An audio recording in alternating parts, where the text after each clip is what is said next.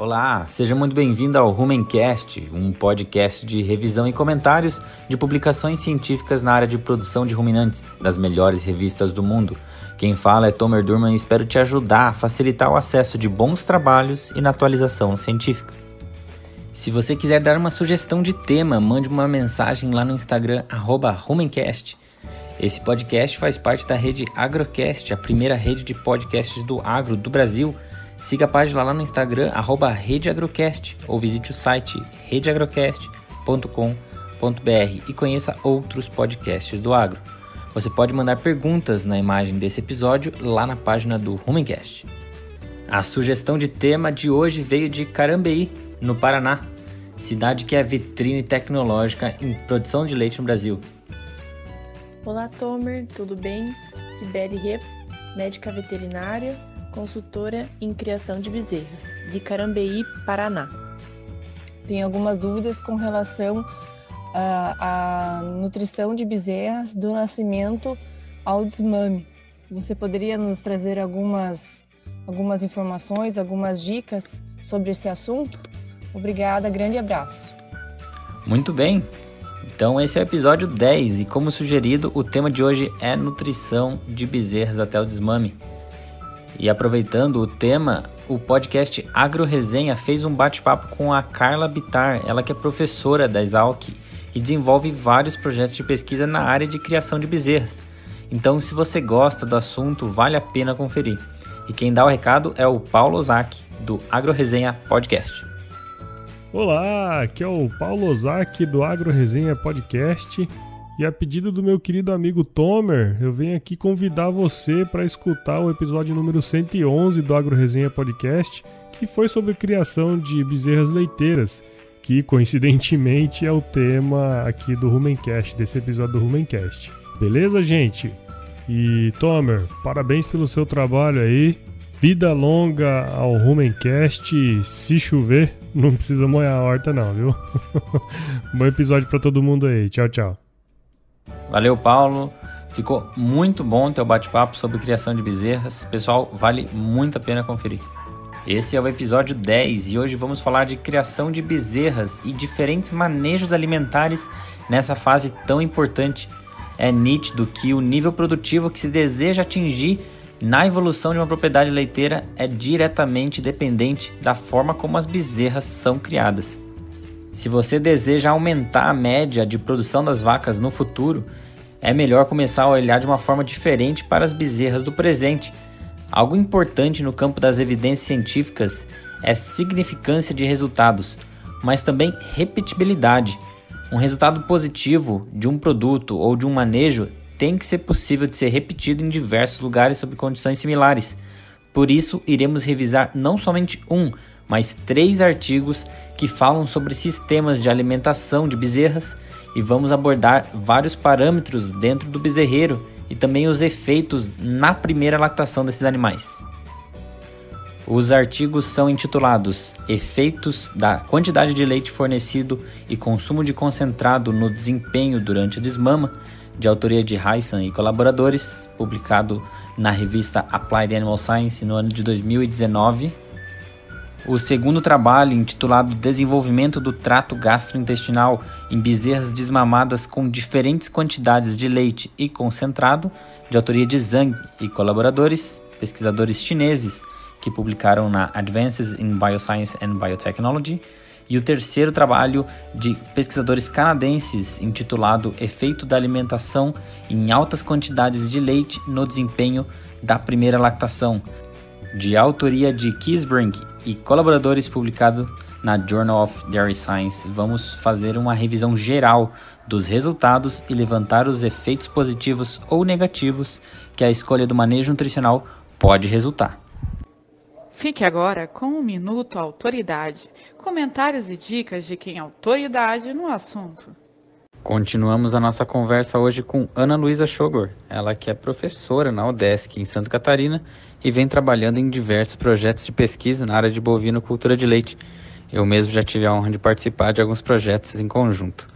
Ana, muito obrigado por aceitar o convite do Homencast. Oi, Tomer, boa tarde. Obrigado pelo convite, pela lembrança. Vamos lá. Bom, Ana, o episódio de hoje é sobre criação de bezerras, mas fala um pouco, de maneira geral, sobre os projetos que você tem trabalhado aí na região e na universidade. Ah, tá certo. Na verdade, com relação à criação de bezerras, hoje o nosso foco, nós desenvolvemos um trabalho ano passado, é muito interessante na região oeste de Santa Catarina, é, noroeste do Rio Grande e sul do Paraná com relação à qualidade de colostro. Nós sabemos que foi desenvolvido um trabalho é, em nível nacional, mas nós resolvemos fazer uma pesquisa um pouco mais focada, né? E nós tivemos a possibilidade de visitar 55 fazendas e fazendo um levantamento sobre práticas de colostragem, qualidade de colostro e qualidade higiênica de colostro. É, o resultado foi muito interessante, é, no sentido de nós levantarmos que nas 55 propriedades avaliadas, os manejos de colostragem, de acordo com as técnicas priorizadas, eles estão muito de acordo, né, com, com relação a tempo de fornecimento, maneira de fornecimento, é, questão de qualidade de colostro, principalmente.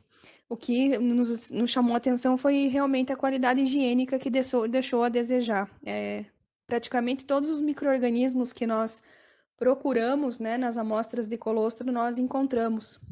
Até o professor Judd Ermich, né, que foi quem me inspirou a fazer a pesquisa, ele comentou, né, que vem comentando bastante a respeito sobre disso, é, no sentido de manejo estar correto, mas a qualidade higiênica e a questão de microorganismos mesmo é o que ainda deixa a desejar e foi o que a gente observou na nossa região.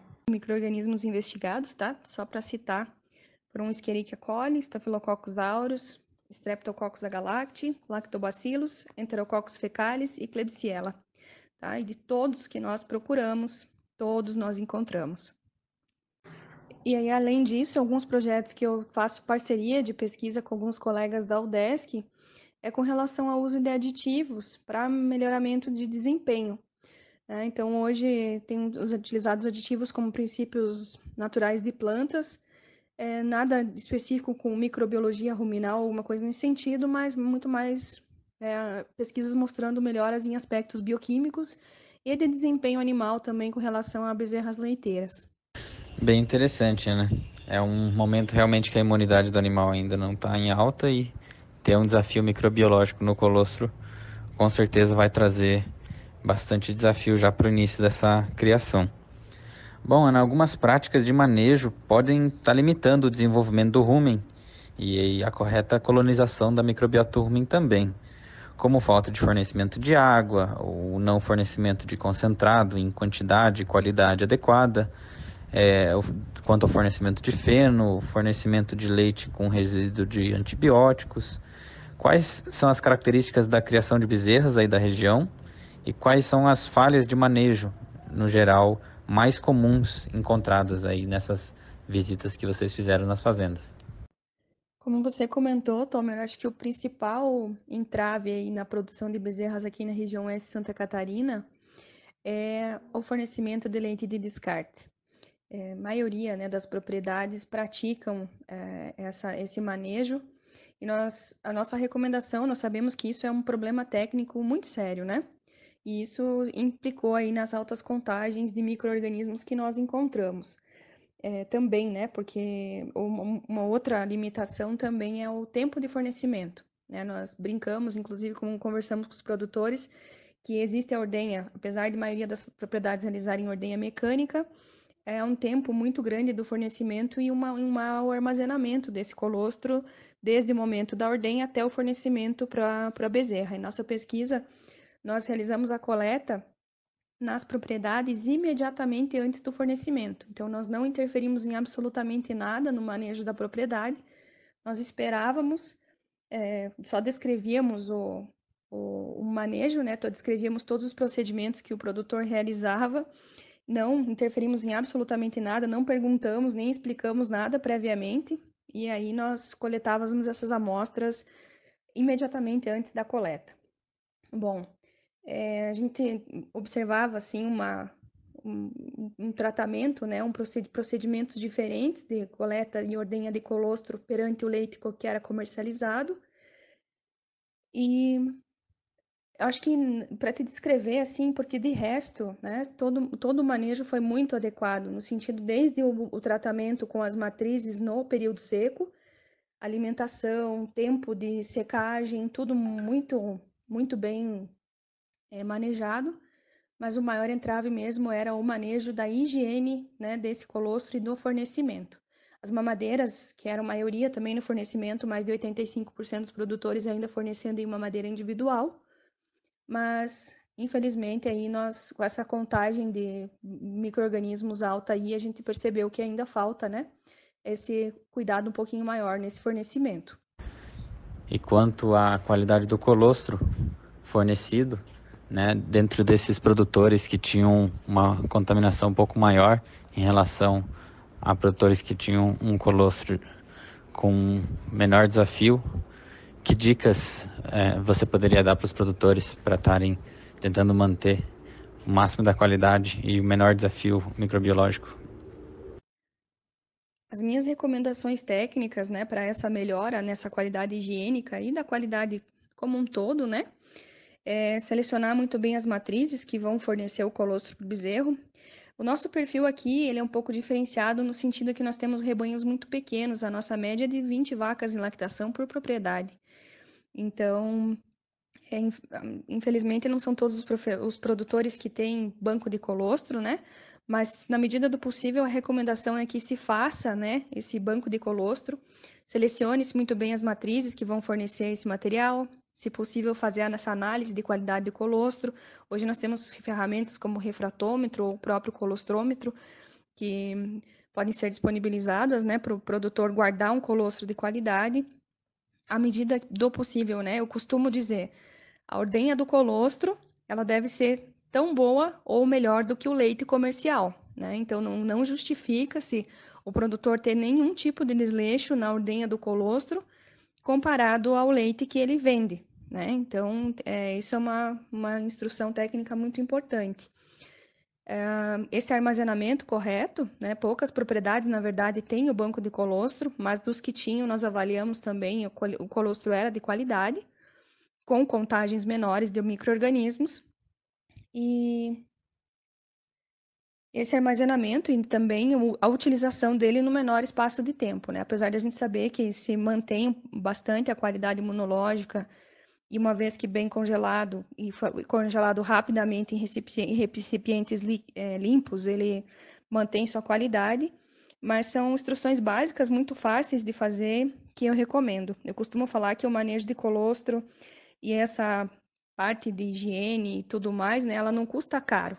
Né? Então, é muito mais questão de uma atitude do produtor ou é, questões de práticas de manejo, né, que não são caras e que resultam né, num produto de grande qualidade que o produtor vai ter resultado disso por uma adequada colostragem, é, diminuição de problemas imunes aí, problemas de saúde do, das bezerras, né, que ele pode sair ganhando lá na frente. Professora Ana, muito obrigado pela sua participação, excelentes dicas tenho certeza que vai ajudar muito os técnicos e produtores que trabalham com criação de bezerras. Bem, o agronegócio brasileiro te agradece muito e toda a equipe de pesquisadores que vem trabalhando e fazendo um excelente trabalho. O Rumencast está de portas abertas para vocês. Muito obrigado. Tomer, eu que agradeço por essa pequena contribuição, poucos comentários. Parabéns pela iniciativa é, e continua aí com esse trabalho que está show de bola. Parabéns, tá bem? Um abraço.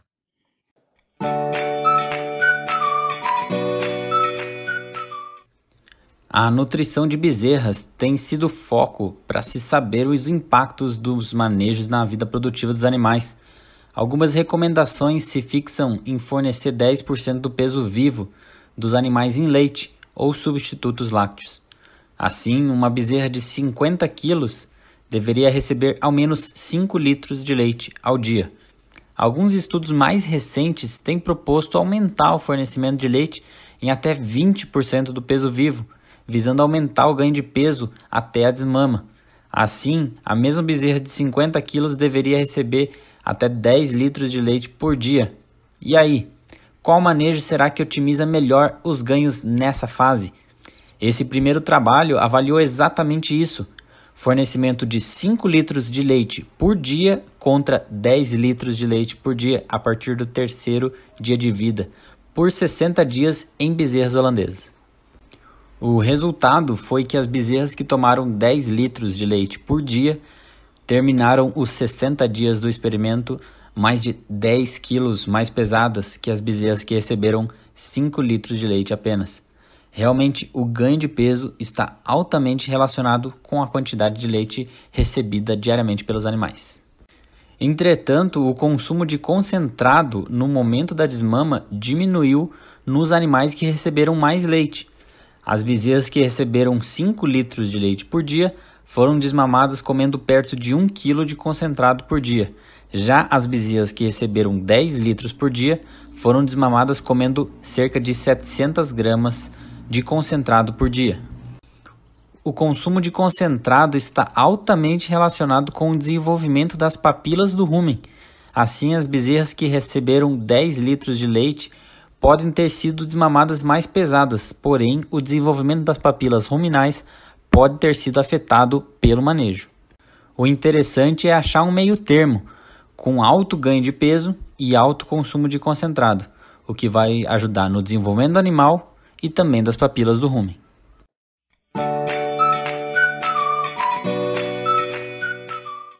Vamos então para a sequência do próximo artigo, que avaliou o desenvolvimento do trato gastrointestinal frente a diferentes tipos de concentrado e quantidades de leite. Foram testadas quatro dietas diferentes, variando entre muito contra pouco em cada variável. Em relação à quantidade de leite fornecido, muito foram 6 litros por dia e pouco foram 3 litros por dia. Já em relação à quantidade de amido no concentrado, muito foi 40% de amido e pouco foi 21% de amido. Já em relação à FDN, muito foram 28% e pouco 14%. E por último, da inclusão de melaço, muito foi 10% e pouco foi 5%. Sendo assim, as bezerras desse experimento foram divididas em quatro possíveis dietas. Vou descrever cada uma delas e já vai aí tentando imaginar qual que foi a que se saiu melhor no desenvolvimento do animal e desenvolvimento do trato gastrointestinal. Dieta de número 1: um, muito leite pouco amido, muito FDN e muito melaço. Então, tudo muito, menos o amido, que foi pouco. Dieta de número 2: muito leite, muito amido, pouco FDN e pouco melaço. Então, foi muito leite e amido e o resto pouco. Dieta de número 3: pouco leite, pouco amido, muito FDN e muito melaço. Então essa foi pouco leite e amido e o resto muito. Dieta de número 4 e última: pouco leite, muito amido, pouco FDN e pouco melaço. Então essa última o concentrado tinha muito amido e o resto tudo pouco. E aí, consegue imaginar qual dessas foi a melhor? Essa divisão de dieta permitiu se perceber exatamente qual elemento da dieta pode influenciar mais no resultado. Seria a quantidade de leite, a quantidade de amido no concentrado, ou o teor de fibra em detergente neutro, FDN, ou será que a inclusão de melaço que fez a diferença? Os resultados encontrados foram que o baixo fornecimento de leite fez aumentar o consumo de concentrado assim como fez aumentar o peso do estômago ao final de seis semanas. Porém, o fornecimento reduzido de leite, ou seja, apenas 3 litros de leite por dia, reduziu o peso à desmama. Então, o desenvolvimento dos órgãos até que foi bom, mas a bezerra ficou bem atrasada em ganho de peso. Mais adiante, nos resultados, o fornecimento de pouco leite gerou bezerras com intestino delgado mais pesado e mais largo, o pouco fornecimento de leite aumentou o consumo de concentrado, o qual estimula o crescimento de papilas ruminais, mas isso não ocorreu em todo o rumen. Em algumas porções, as papilas chegaram a reduzir. O único aumento papilar foi na porção ventral do rumen, nos casos que se deu pouco leite. o concentrado que mais atrapalhou o desenvolvimento do trato gastrointestinal foi o com baixo amido, muita fibra FDN e muito melaço. Com essa dieta, tanto o peso do rumen quanto do abomaso ficaram reduzidos. Então, repetindo essa dieta que mostrou limitações no desenvolvimento do trato gastrointestinal, estava com 21% de amido, 28% de FDN e 10% de melaço, com o fornecimento de muito leite, que era a dieta de número 1. E aí, em ganho de peso, qual dieta você acha que foi melhor? Bem, se você escolheu a dieta de número 1, acertou. Sim, a mesma que mostrou menor desenvolvimento do trato gastrointestinal foi a que puxou maior ganho de peso. E a pior em ganho de peso? Qual você acha que foi? E se escolheu a dieta de número 3, acertou. Essa era pouco leite, pouco amido e muita fibra e melaço no concentrado. Então fica claro, se você quer limitar o fornecimento de leite, o concentrado tem que ter uma qualidade nutricional superior. Fica também a conclusão que olhar somente ganho de peso não é tudo. O consumo de concentrado de qualidade vai proporcionar um bom desenvolvimento do trato. E segundo os pesquisadores, dando leite em excesso, o consumo de concentrado tende a cair.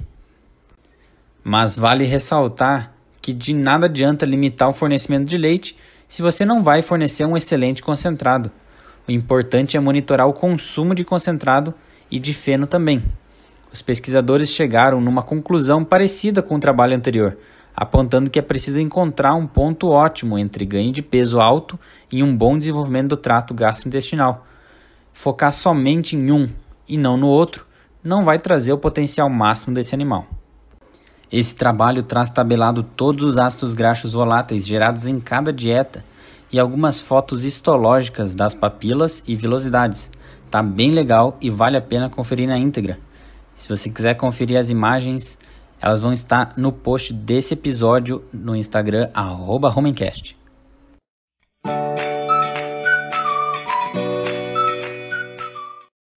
E agora, para responder uma das perguntas mais importantes, entra o último trabalho, que avaliou a primeira lactação dos animais. E aí, bezerras que ganharam mais leite até a desmama, será que foram as que deram mais leite na primeira lactação? As bezerras holandesas foram divididas em dois grupos. Um grupo recebeu 4 litros de leite por dia e o outro recebeu 8 litros de leite por dia. A desmama aconteceu com 6 semanas. Bem, do crescimento não tem segredo, né? As bezerras que ganharam 8 litros por dia ganharam bem mais peso e desmamaram mais pesadas que as que receberam 4 litros de leite por dia. O consumo de concentrado e de água foi maior nas que receberam menos leite, mas o pH do rumen das que receberam 4 litros por dia ficou mais baixo do que as que receberam 8 litros por dia. Bem, o maior consumo de concentrado explica esse efeito, mas é possível que o baixo pH atrapalhe um pouco a colonização e desenvolvimento de bactérias celulíticas, que não gostam muito dessa condição mais ácida. Então, muito cuidado para não gerar uma acidose ruminal precoce. Não se esqueça nunca de fornecer água de boa qualidade para as bezerras também. Alguns produtores chegam a questionar, dizem que mais de 80% do leite é água, então se estão dando bastante leite, já tem água suficiente na dieta. Mas tem um pequeno detalhe a considerar: o leite escapa do rumen via goteira esofágica, vai direto para o abomaso, e o rumen, coitado, fica com pouco líquido. E as bactérias que têm que se desenvolver bem ali precisam de água, então por isso é importante as bezerras tomarem bastante água também. A água, em vez de ir para o abomaso, cai no rumen. E ali favorece bem o desenvolvimento de micro-organismos, também dando um apoio à hidratação e conforto térmico da bezerra. O feno também é importante, e como o consumo é tão baixo, compensa colocar à disposição um feno de alta qualidade, que vai fornecer também um controle de pH do rumen e ajudar no desenvolvimento de bactérias que vão ser importantes para degradar fibra no futuro, quando esse animal estiver consumindo somente a dieta sólida. Um pouco antes de falar sobre os resultados da primeira lactação, é importante ver o resultado da idade ao primeiro parto. o grupo que recebeu 8 litros por dia de leite até a desmama pariu pela primeira vez próximo aos 24 meses. Já o grupo que recebeu apenas 4 litros por dia, como isso resultou em um ganho de peso menor, esses animais demoraram um pouco mais para chegar no peso ideal da primeira inseminação, o que atrasou também um pouco o primeiro parto. Esse grupo que recebeu menos leite pariu pela primeira vez próximo aos 25 meses, então aproximadamente um mês de diferença. Bem, deve estar tá pensando que é somente um mês de diferença ou pouco menos que isso, mas vale a pena fazer as contas de quanto se gasta na diária de alimentação desses animais e multiplicar por 30 dias, para ver o quanto custou a mais levar esses animais até a primeira inseminação. Lembrando que o fornecimento a mais de leite também tem um custo. Vale fazer as contas e ver o que é mais economicamente viável e achar um bom equilíbrio.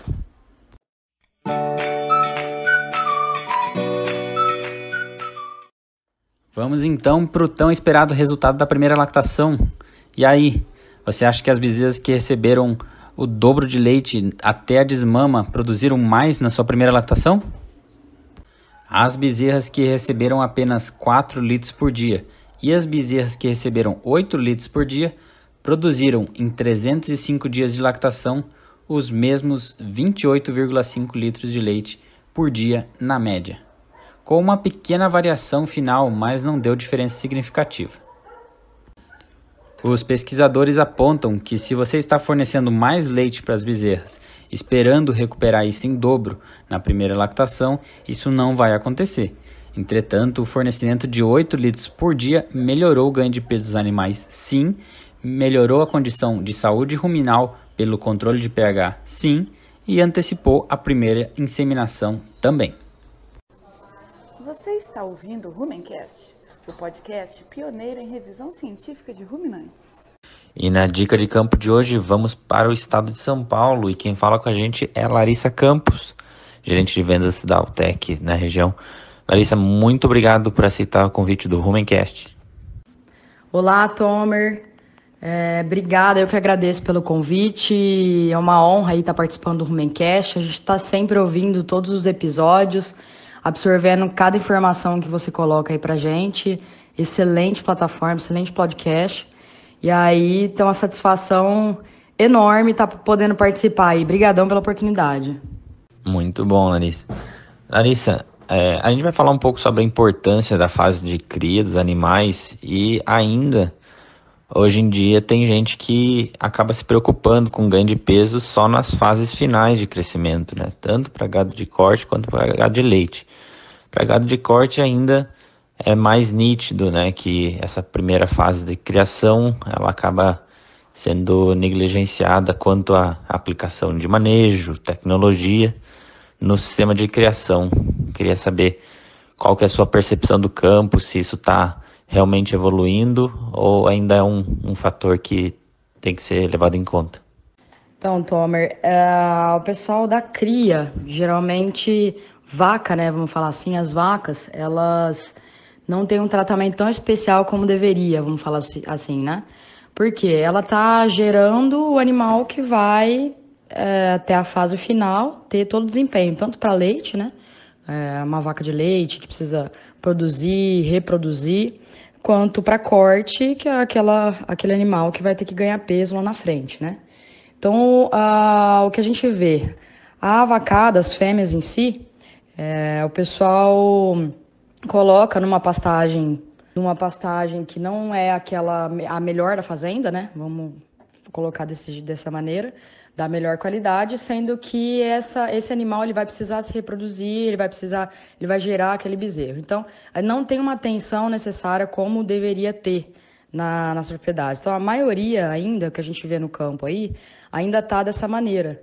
Ah, o pessoal precisa melhorar esse manejo aí, esse intensificar, né? Vamos falar do manejo das fêmeas.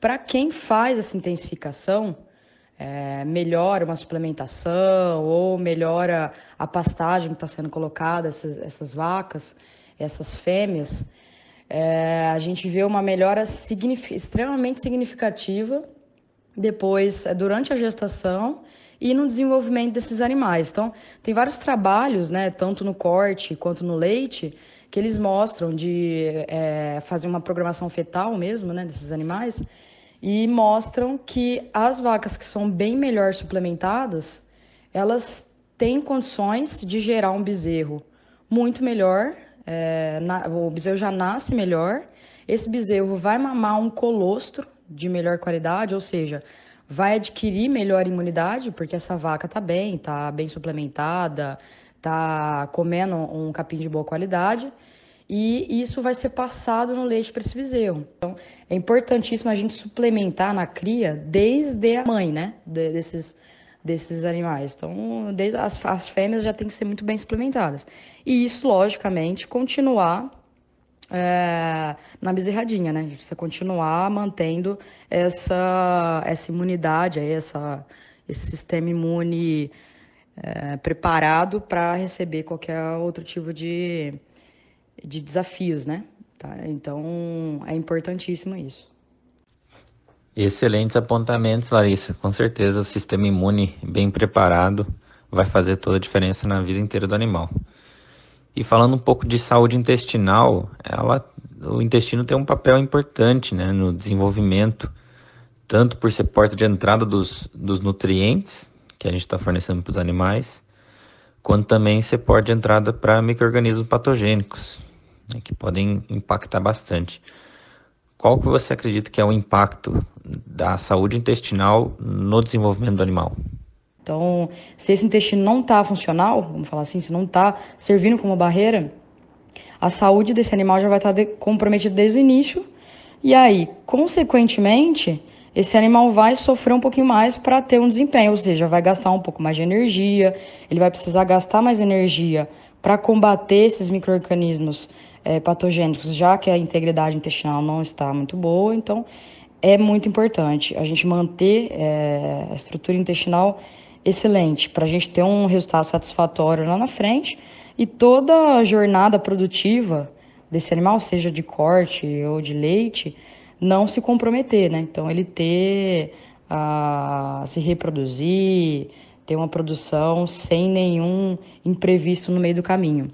Então precisa ser preservadas essas velocidades intestinais, é, quantidade de mucina produzida no, no intestino, para a gente ter esse meio de absorção, além de absorver né, todos os nutrientes. Se você tem a estrutura preservada, você absorve muito melhor os nutrientes que está sendo fornecido e também ele não, ele consegue impedir né, a entrada de microrganismos patogênicos que podem causar uma série de problemas de saúde nesse animal.